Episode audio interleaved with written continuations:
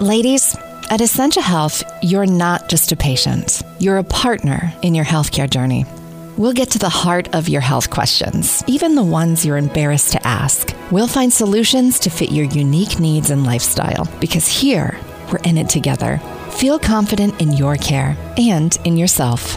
Schedule a women's health appointment with an Essentia Health provider today. Click the banner to learn more.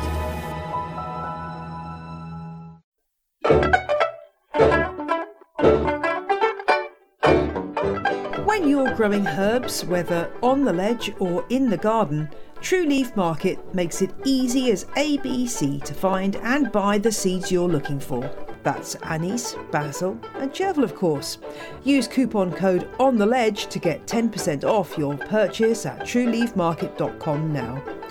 These indoor and outdoor growing experts will help you get your growing year off to a fruitful start. With an easy to use website featuring everything from LED grow lights to wheatgrass kits, plus a great range of flower and veg seeds. So visit trueleafmarket.com now and use the coupon code on the ledge to get 10% off their extensive product range. True Leaf Market, bringing the seeds you need. Buongiorno. It's Jane Perrone here for On the Ledge podcast.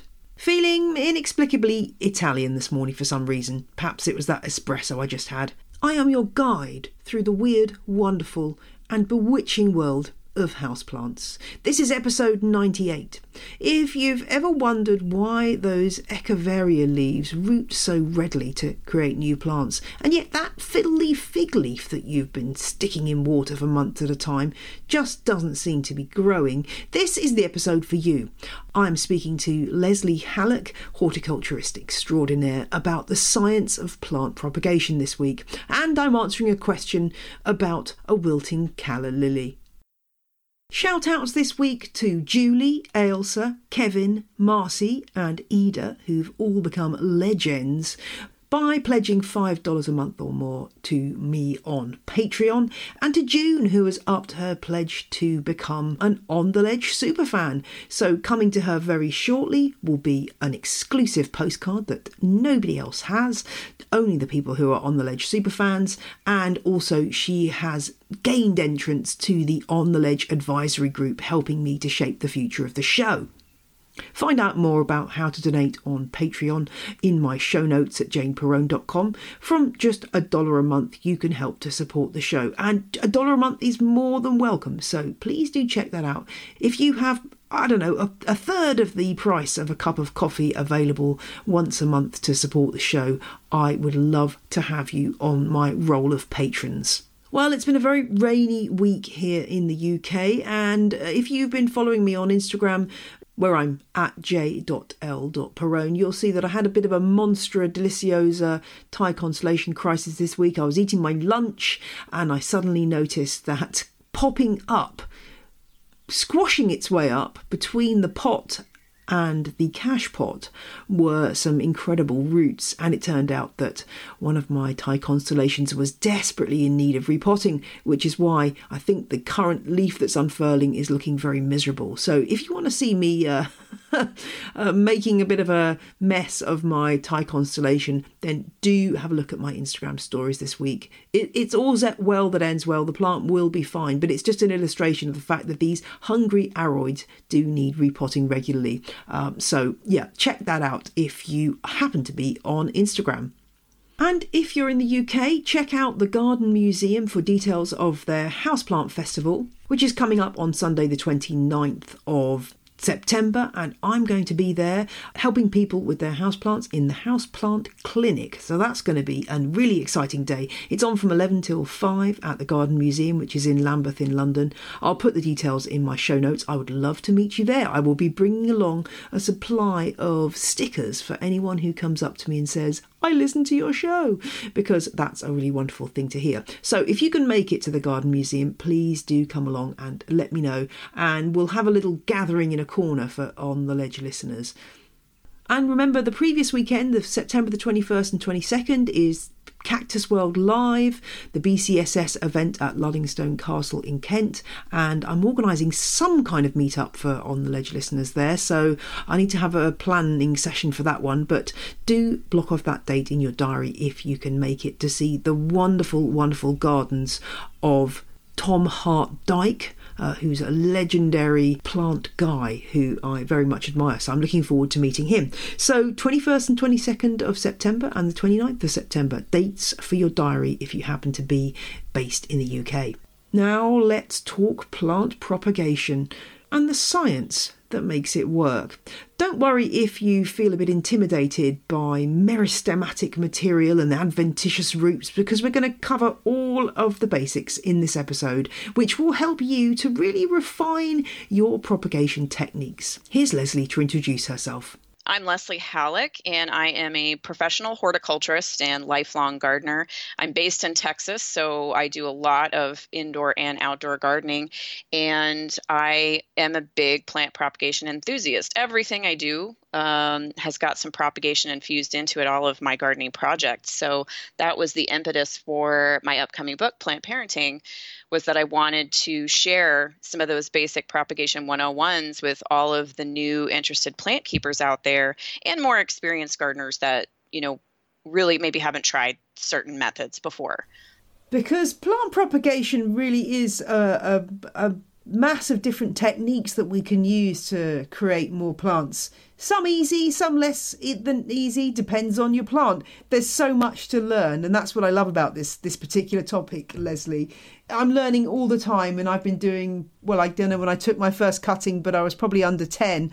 So sure. there's something, always something new to learn on this topic, and I wanted to focus a little bit on uh, with you about the science of propagation because I think sometimes it can be a bit mystifying when you start doing this stuff and you realise that that little p- tiny piece of sedum burrito that falls off your plant has sprouted roots and is growing a new plant. And yet, when you try the same thing with, say, a monstera leaf, nothing happens.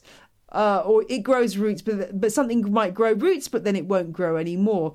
So, what is it that's going on in botany that that dictates whether a plant can reproduce from a stem or a leaf or a root? How, how does that work? Well, I'm actually excited you wanted to talk about that today because it lets me plant geek out a little bit. I love to squeeze botany. I always feel like it's really important for people to learn some of the basics of science, even as an amateur hobbyist. If you don't understand some of the basic botany behind how a plant can multiply, you're going to have a lot of, of hits, uh, misses, or maybe some hits. But, you know, if you don't understand the totipotency, it's our botanical uh, uh, vocabulary word of the day, or totipotentia, the Latin word of that. Basically, it's a cell's potential to differentiate into all of the different structures in an organism. So if you think about a seed or a spore, those are sort of all encompassing structures, right? They have all the totipotency, they have all the potential within that seed or spore to become all of the different structures that make up that plant, right? When you grow from a seed, you're going to get the whole plant shoots, leaves, roots, and flowers from that one seed, which is pretty amazing. But once that plant has developed and it has seeds and stems and roots and, and leaves, the totipotency or the potential within each of those different types of cells is very different. So, essentially, what you're learning when you step into the world of plant propagation and you're trying to figure out how to propagate different plants that you love is you have to figure out for that particular plant the, the potential for each different type of physiological structure, be it the root or the stem or the leaf. And it's different for all plant species. You know, based on where they're endemic, where they evolved, each plant has developed its own set of successful strategies for multiplying, right? So that's that's why I start my book Plant Parenting with a chapter called how plants multiply.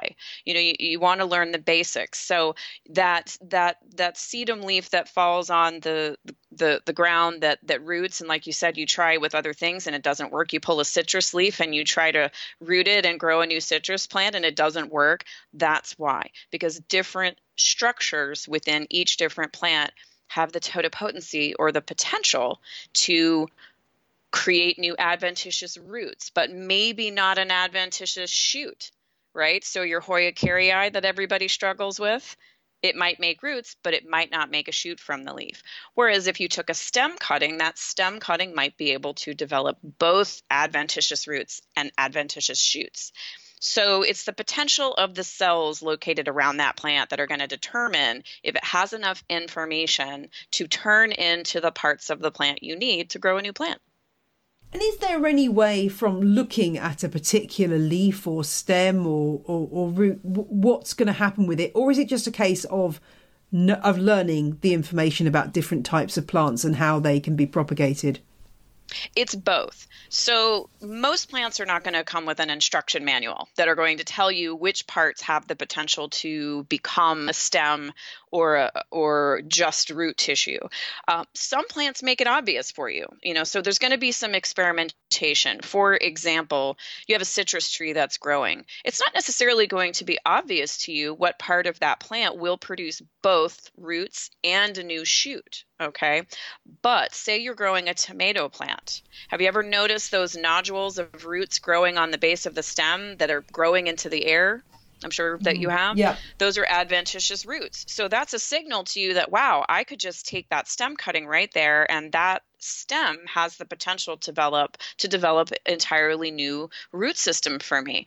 Some plants produce offsets, little plantlets that come roots, shoots, and all attached to, say, a flowering stem um, or the main stem or a leaf axil that uh, are very obvious to you can become an entirely new plant. Other plants, you might be very surprised to find out that, for example, begonias, um, a plant that you can take what we call split vein cuttings from. Just from the leaf, uh, a, a damaged area or a cut area along the leaf vein on the leaf surface can actually produce both roots and an entirely new bud shoot. So you can grow a whole new plant just from the surface of the leaf. But there's nothing that's necessarily going to tell you that just from looking at the plant. So it's a mixture of doing some research about the plant that you want to grow and propagate and paying attention to the physiological structures that may or may not be apparent on that plant. So it's it's a bit of both. As you say, the more you know, the more you can understand, and it saves you wasting time on trying right. to propagate things that uh, inevitably, uh, well, not inevitably, but in some cases will not result in a, a viable plant. And uh, what are the? Obviously, I'm uh, gung ho for propagating from seed because uh, we do right. this so along every spring. But I mean, obviously, there's pros and cons with growing stuff from seed. What are some of the pros and cons that people need to think about when they're trying to decide whether seed is a good way to go for, for house plants? You know, I always like to think about it um, in terms of what your goal is. If your goal is efficiency, then it's very possible that going from cuttings is going to be a much faster, more efficient way for you to go. For example, we'll just take tomato plants, for example, which a lot of people grow from seed. Uh, but you can also take tip cuttings from tomatoes and have a more mature plant that's going to be faster to fruit and flower uh, much quicker than if you grow from seed. However, um, you know, growing from seed uh, for certain house plants like succulents, lithops, you know, a lot of really popular plants. Oftentimes, seed are the way to go because seed is what you can acquire. So sometimes it depends on what you can actually find for that plant as to how you're going to propagate it. Um, you know, and, and, also starting seeds is just super fun for a lot of houseplants. It, it's really fascinating to watch a lot of cacti and succulent germinate from seed. And you can often get uh, a lot of varieties uh, or species that you can't find commercially as a grown plant. So, most of the time, the reason I grow things from seed is because that might be the only way I can get that particular variety, right? Or, uh, you know, or an heirloom variety or a really rare you know type of lithops or succulent it, seeds might be the only way that you can get it so you may not ever be able to get your hands on a commercially available growing live plant but for getting the seed. So, so that's a big reason why you might want to do that. Um, it, it might also be important if the plant you have access to isn't terribly healthy. Um, and you might really not want to take cuttings off of a plant like that. It might be better to, to grow from seed. So there's a bunch of different reasons why seed might be better than growing from cuttings. But then there's a lot of really great reasons why taking vegetative cuttings off of plants you already have is a very easy, fast way to get more of them more quickly if you have access to good, healthy stock plants from from which it makes sense to take a cutting from, right? Here's my question, which I've often wondered about. Uh, when we're talking about vegetative vegetative propagation, I can't sure. say that word. vegetative propagation, we're talking about effectively about cloning. So the in other words, the genetic material that is is is in your cutting and therefore the new plant is going to be identical to the genetic material of the parent. Am I right there? Whereas if you're growing something from seed, it may be that that's not the case and you get interesting sports and other things being thrown up by the mix of genes that turn up in the in the seedlings grown from seed. Is that, am I right so far? Yes, absolutely. So obviously, um, you are taking a cutting from a plant uh, that you're going to retain all the same genetics from. So when I take a, a cutting from my, you know, peperomia or my pilea, it's going to be that exact plant. That's why we call them mother plants, the plants that we take the cuttings from those cuttings are going to be exactly the same. So if you want to make sure that you're getting exactly the same species or cultivar uh, of the plant that you have, then taking a vegetative, some sort of vegetative cutting, if the plant will reproduce that way, is a very effective strategy, right? So if you want to make sure that, that you're keeping the same plant, yes, you're making a clone. It's going to be exactly the same genetics that the mother plant um, has. When you grow from seed, right, you are basically growing the children of of plants that have have often cross pollinated, um, you know, amongst uh, different plants within the same species or closely related varieties, and so you will get different characteristics. So, for example, if you have different varieties of tomatoes in your garden and they cross pollinate and you collect those seeds and you grow those seeds, you're going to get different tomato plants with different characteristics. So if you want to get the exact same you know variety of plant that you were growing then taking a vegetative cutting will ensure that you get a clone versus you know something that may express a slightly different color or have a different size fruit.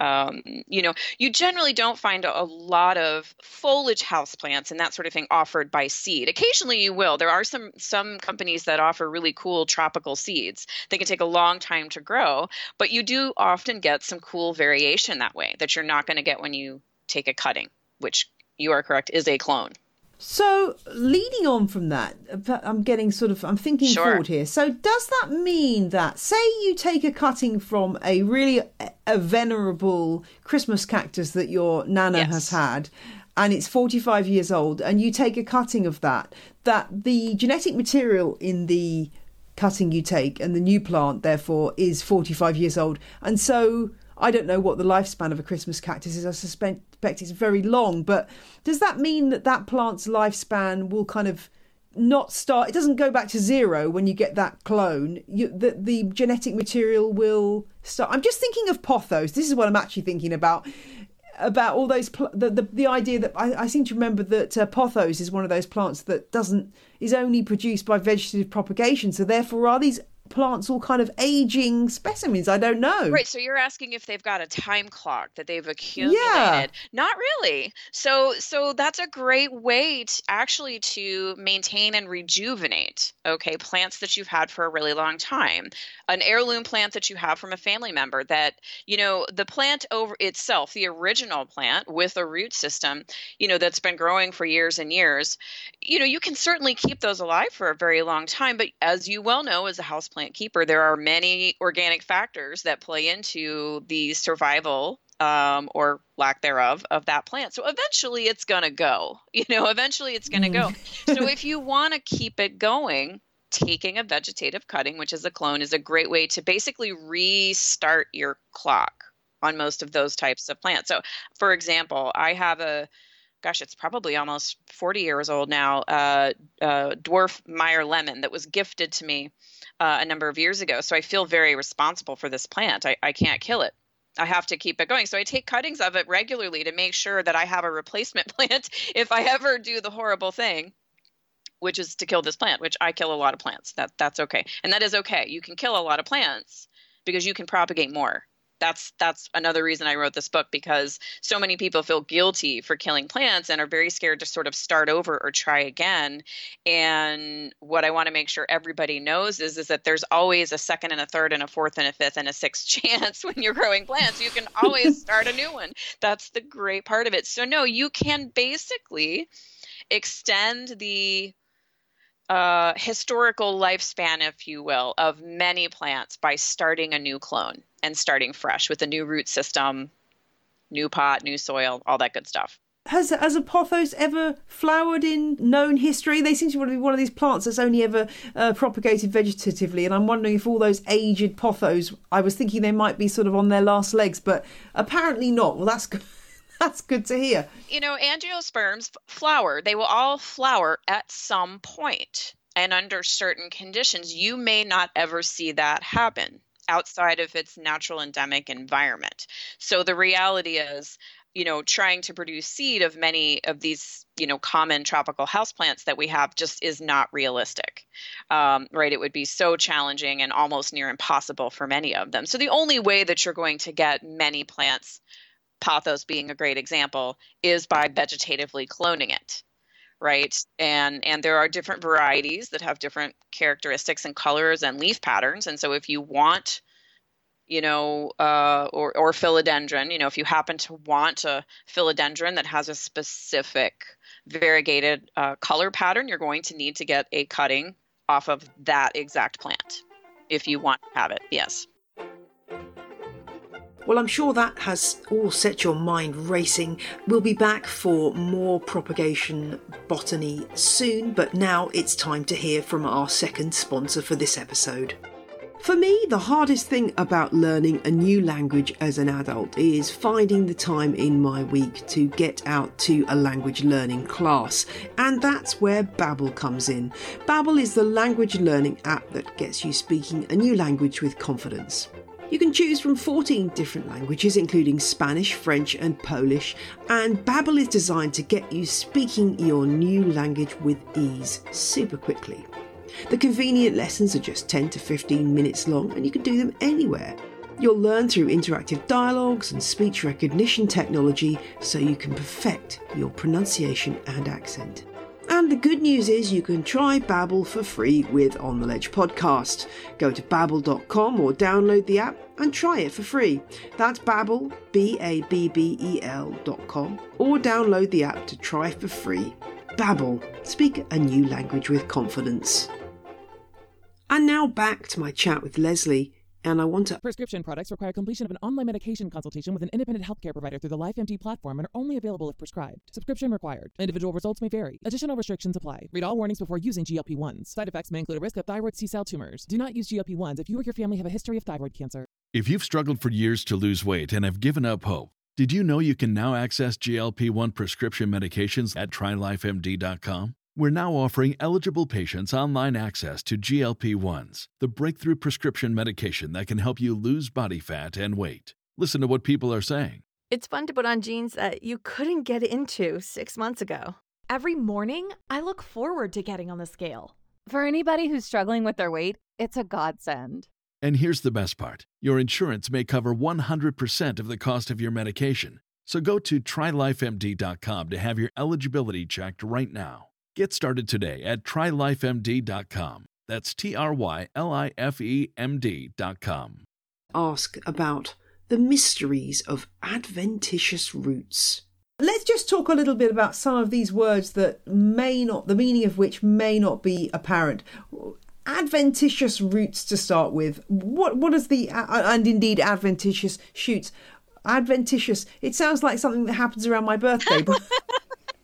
What is an adventitious root and an adventitious shoot, please? Right. So so your adventitious roots, like I was talking about a little earlier on tomato plants, these are not the roots that develop from the original seed, right? The original seed is is going to produce the the roots for that plant system. Adventitious roots are cells that reside elsewhere in the plant, such as along the stem or at the base of a leaf, that can produce uh, root initials. We, so root initials are the beginnings, right? The baby beginnings of, of a root. It's not going to keep growing. It's going to wait until it comes in contact with soil or water to, to continue developing.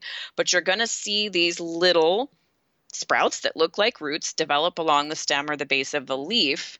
And we call those adventitious roots because they're developing in a place on the plant other than the normal root system area from root tissue. They're developing from cells uh, you know, petiole cells or stem cells, um, and they are creating these little root initials that give you the opportunity to snip that and and root it uh, in water or in soil or or one of the many methods I talk about in the book um, to create a whole new plant. So they're adventitious, meaning that that they don't normally happen there, but they've they've happened as a result of certain environmental conditions and those cells are able to produce those. So um, they are adventitious and they're adventitious to you as a propagator to be able to take advantage you know? Same goes for shoots adventitious shoots. So when you leaf um, when, when you take a leaf cutting a whole leaf cutting, you know, from a from an echeveria, you know, plant, uh, which is able to produce both adventitious roots and an adventitious shoot from the base of that leaf tissue, you'll see the little root initials start first, and then you'll get a little bud shoot, right? It's called an adventitious shoot because that is not normally where the stem shoot tissue is going to arise on that plant. So it's it's extra. It's bonus, basically. I love a bonus. Brilliant. Well, that that clears that one up. And another thing we we sometimes see on plant labels here in Europe. I don't know if the terminology is the same elsewhere in the world, but sometimes you see a plant label and it'll say PBR or plant breeders' rights, and it'll have some information about propagation and, and, and warning you to be sort of uh, avoid propagating this plant. And I wonder if you can just give us a little bit of comfort or advice on whether these plants are things that we are not even allowed to put a little cutting in water or if this if there's something slightly less draconian going on here. Sure. You'll you'll see things like that in Europe or here PPAF so there's patent pending notifications if something doesn't yet have a registered you know trademark or a, a patent. So patented plants, um, just like many other forms of intellectual property, right? If you are a photographer and you take photographs, you have the copyright to that image. Someone can't take it and sell it for profit, right? Um, without working out a deal with you.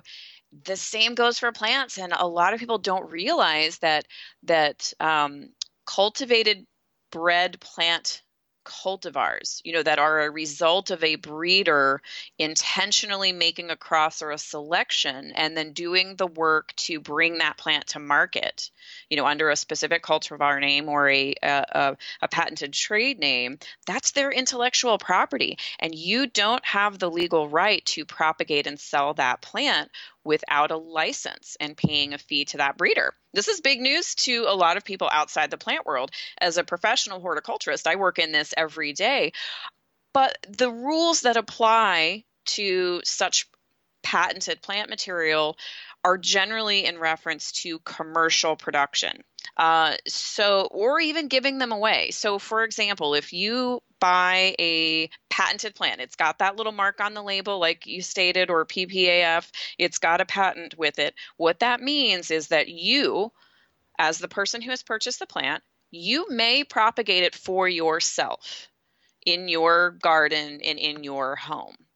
Uh, but you may not resell it. Okay, you may not sell it in your driveway yard sale. You may not sell it at your school fundraiser. You may not do anything like that with it. You are only allowed to propagate it for yourself. So if you buy a plant like that and you get seeds or it, it produces runners, say it's a, a, a patented, you know, strawberry variety or you know airplane plant whatever that produces runners you know it's it's propagating all the time for you so how could you not take these cuttings and root them right you're of course allowed to do that for yourself. But when you start passing them out and you start selling them that's when you're essentially breaking the rules. That is good to know because these plants do pop up quite often in garden centres and and draw us in with their beautiful looks and then uh, cause us confusion. But that that's quite clear. And as you say it's it if people are putting a lot of work into breeding a plant then there is an argument to say, well, yes, their work should be in some way protected. So that does make sense.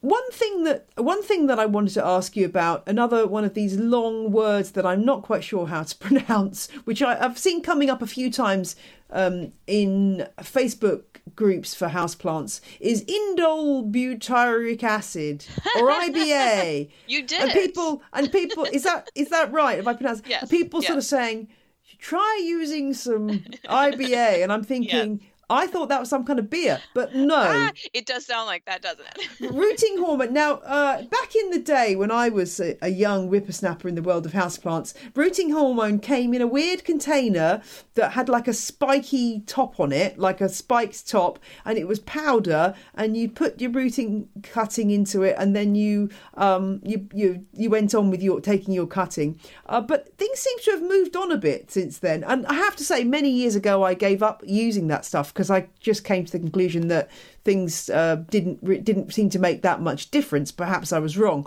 but now there seems to be a whole new generation of rooting hormone products out there. Do we need to use these? Are they are they beneficial? Are they worth the money? And, and what is indole but- butyric acid in the first place? Well, good. You you did good. You said it correctly. So Hurrah. we'll just call it IBA.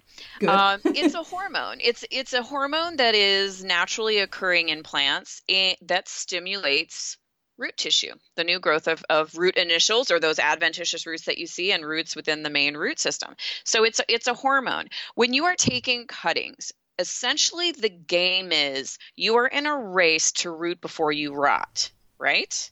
That's always I love the that. Yeah, root, before you rot. I'm going to use that. Go ahead. That's always that's what I do. It's, it's the race, and, and, and just sort of having that as a perspective, I think helps a lot of beginning propagators because it often doesn't even occur that that oh th- this is going to rot. If if it doesn't produce a root within a certain amount of time then obviously the plant really can't sustain itself. And so you're all and, and, and the same goes for seeds too essentially. Uh, you know you have to get them to germinate before they rot because eventually that's going to happen. So it's really a race to see if you can get that rooting um, that that rooting activity to happen fast enough so that that plant can take off and thrive.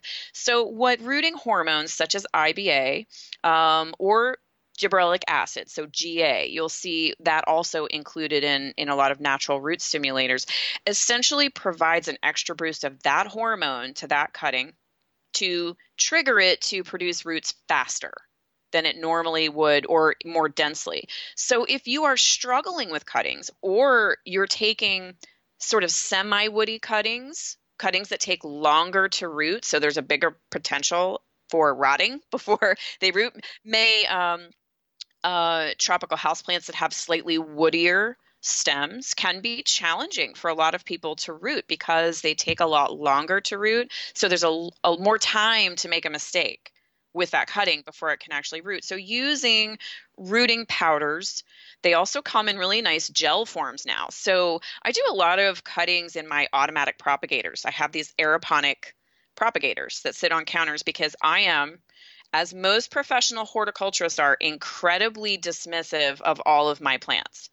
It's survival of the fittest, right? So I'm a forgetful, terrible waterer. If if you can't survive on your own, there's a chance that you may not make it at my house, right? Because I'm busy helping everybody else, so I, I don't have a lot of time for my own things. So I use autom- automated um, propagators to take a lot of cut- cuttings, especially cuttings that take longer to root, because it keeps them properly moist for long periods of time.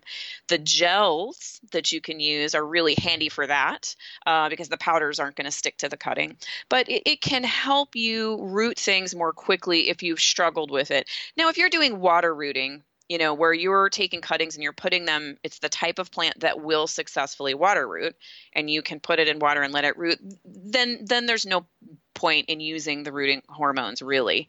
But if you are doing another form of cutting, say into some other type of inert media, coir, some you know preformed plugs or potting soil or out in the garden even directly into pots then rooting hormones can help you speed up that rooting process um, before that cutting rots. And there are now more organic options if you don't like using some of the synthetically produced rooting hormones. So they can be beneficial depending on what you're doing. Okay, good. I'm glad that we've got all of that cleared up. And um, I, I, guess personally, I, as I say, I'm a bit of the school of hard knocks like you, and I just kind of think, well, the cutting works or it doesn't work. Right. Um, you know, on my really important, um, you know, on more woody cuttings or citrus, roses, uh, woodier tropical houseplants, you know, things that have tougher stems that take longer to form a callus before they can create those adventitious roots. Many cuttings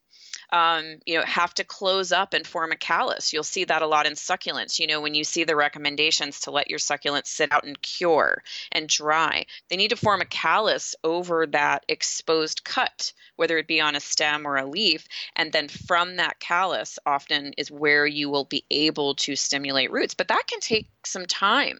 So, for things like citrus plants, I often go ahead and use a rooting hormone because it can take so long for them to produce roots sometimes that you know I'll lose half my cuttings before they root. The rooting hormone helps speed up that process, and I and I get more successful cuttings. Right, and that is the the aim of the game. Really, is to just get as many plants as possible out of uh, what you're doing. Because hey, we all we all need more plants, or perhaps we don't, but our friends do. we all need more plants and then everybody else needs more plants too. So you know i think that you know propagation is not only a great way to just have a lot of very simple low cost lifelong joy if you will. Um it, propagating is just so fun and i think that it's it's so rewarding. And it's i think a great way for people to have community and share and give gifts. You know you were talking about grandma's you know, Christmas cactus. Those plants are very important to people and and it's a great way to sort of carry on tradition learning to be able to propagate things yourself and it can be a real sustainable way as well to feed your gardening habit, right? So I think that there are a lot of a lot of great things that factor into doing your own propagation. Not that it stops anybody from buying plants. I buy just as many plants. I mean, so you know, true it isn't going to stop that, but it certainly can help you stretch your gardening budget and your indoor uh, plant keeping budget significantly, um, as well as, um, yes, be able to share your love of plants with all your friends and family. Brilliant. Thank you, Leslie Halleck. I'm going to go away and uh, propagate some more plants immediately. Excellent. Thanks so much to Leslie for joining me, and I hope that has helped you to get a little bit deeper into the world of plant propagation. Details of Leslie's new book, Plant Parenting, and all the other stuff that she gets up to is detailed in my show notes at janeperrone.com. And if you're a Patreon subscriber of $5 a month or more, then go and listen to an extra leaf number 28, in which I talk to Leslie about air layering, what it's useful for, and how to do it. And then I give it a go on my husband's spindly Dracaena plant. I know, I know, it's risky. And now it's time for question of the week, which comes from Julie via Twitter. Julie sent me a DM on Twitter to at Jane Perrone, and she says that she recently spent too much money on a large calla lily, perfectly erect and gorgeous in the garden centre, and as soon as it got home, it started to droop. She's had to remove several stems and didn't water it until it was home for a few days. She sent me a picture of this calla lily, and it's one of the pink flowered ones and it, it does look like uh, it's a bit tired and emotional. so, what can she do about this calla lily? Okay, the first thing to say is to clear up any confusion about what this plant is. So, calla lilies usually refers to the genus Zantedeschia, and this is where the confusion starts because some of the members of this genus are hardy, so things like Zantedeschia aethiopica, that's a hardy arum lily which can grow all year round outside. It's usually grown as a bog plant or, or marginal water plant because it does like an awful lot of moisture. But then we come to the tender types of Zantedeschia, and these are usually referred to as calla lilies. And these are usually some kind of hybrid between a couple of different species of Zantedeschia. So, and they, because they're very popular as pot plants, they have been bred and bred and bred by breeders. So identifying exactly what the parentage of your calla lily is is usually quite difficult. But as long as you know that it's one of the tender types, then you'll know how to look after it. So I think this is one of the tender types. Um, it can be used as, as, you know, in the summer outdoors as bedding, but it would need to be uh, taken inside over the winter time to stay frost free. So these plants, as I say, all the Zantedeschias are boggy plants. They like a lot of moisture. So unlike a lot of house plants, you really need to keep that moisture around the plant's roots. So, you know, Dr. Hessayon, uh, my all-time favorite houseplant expert, he suggests watering this one daily when it's in flower inside. So um, keep that soil moist, but don't let it get waterlogged either. So it could go in a tray of water every couple of days or so, um, and but allow it to drain off. Don't have it sitting in water indoors. Um, and it needs an awful lot of light too. It will take some direct sunlight, um, but not all day necessarily. So maybe a west-facing window if possible, something like that would be ideal, or in a conservatory, provided it doesn't get absolutely blasting hot. And I think that's probably why Julie's plant has wilted a bit because it's got a bit too dry. It will revive fairly quickly once given some water, but if you keep letting it dry out like that, it's stressing the plant and eventually the plant will fail. Now, you could keep this plant going all year round indoors, but if you want to, you can tail off the watering towards the autumn and the foliage will turn yellow and die back. And then the rhizome, the storage organ under the surface of the soil, will just sit there until spring and then you start watering again and it will revive itself itself. So that's kind of convenient if you want a plant that kind of isn't hanging around looking miserable over the winter time because you can store the rhizome in its pot somewhere out of the way, um, wait for it to start into growth again. Uh, you just got to remember, obviously, to start watering it again. Put a note in your diary. So I hope that's helped, Julie, and show me pictures of your Zantedeschias. I know they come in an amazing rainbow of colours these days. So if you've got a really impressive Zantedeschia or calla lily, uh, tweet me a photo at Jane Perrone. And if you've got a question for On the Ledge, then drop me a line to ontheledgepodcast at gmail.com. I'm going to do a Q&A special in the not too distant future, so get your questions in now. That is just about it for this week's show. I'll be back in a week for my penultimate episode before the 100th episode. I know. I can't wait either, but we're all going to have to wait. So I will speak to you soon. Take care. Bye.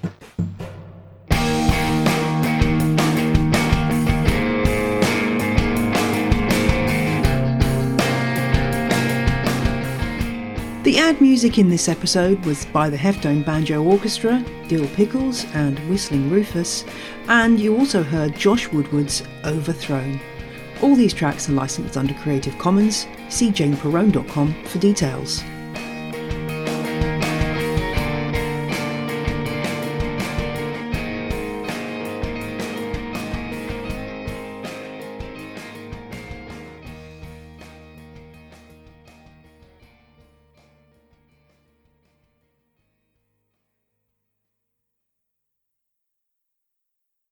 If you own a vehicle with less than 200,000 miles and have an auto warranty about to expire or no warranty coverage at all, listen up. CarShield has a low-cost month-to-month vehicle protection plan that covers more parts than ever. Visit carshield.com/audio to find out how you could pay almost nothing for covered auto repairs. Drivers who activate this vehicle protection today will also receive free roadside assistance, free towing, and car rental options at no additional cost. Get your free quote today at carshield.com/audio. That's carshield.com/audio.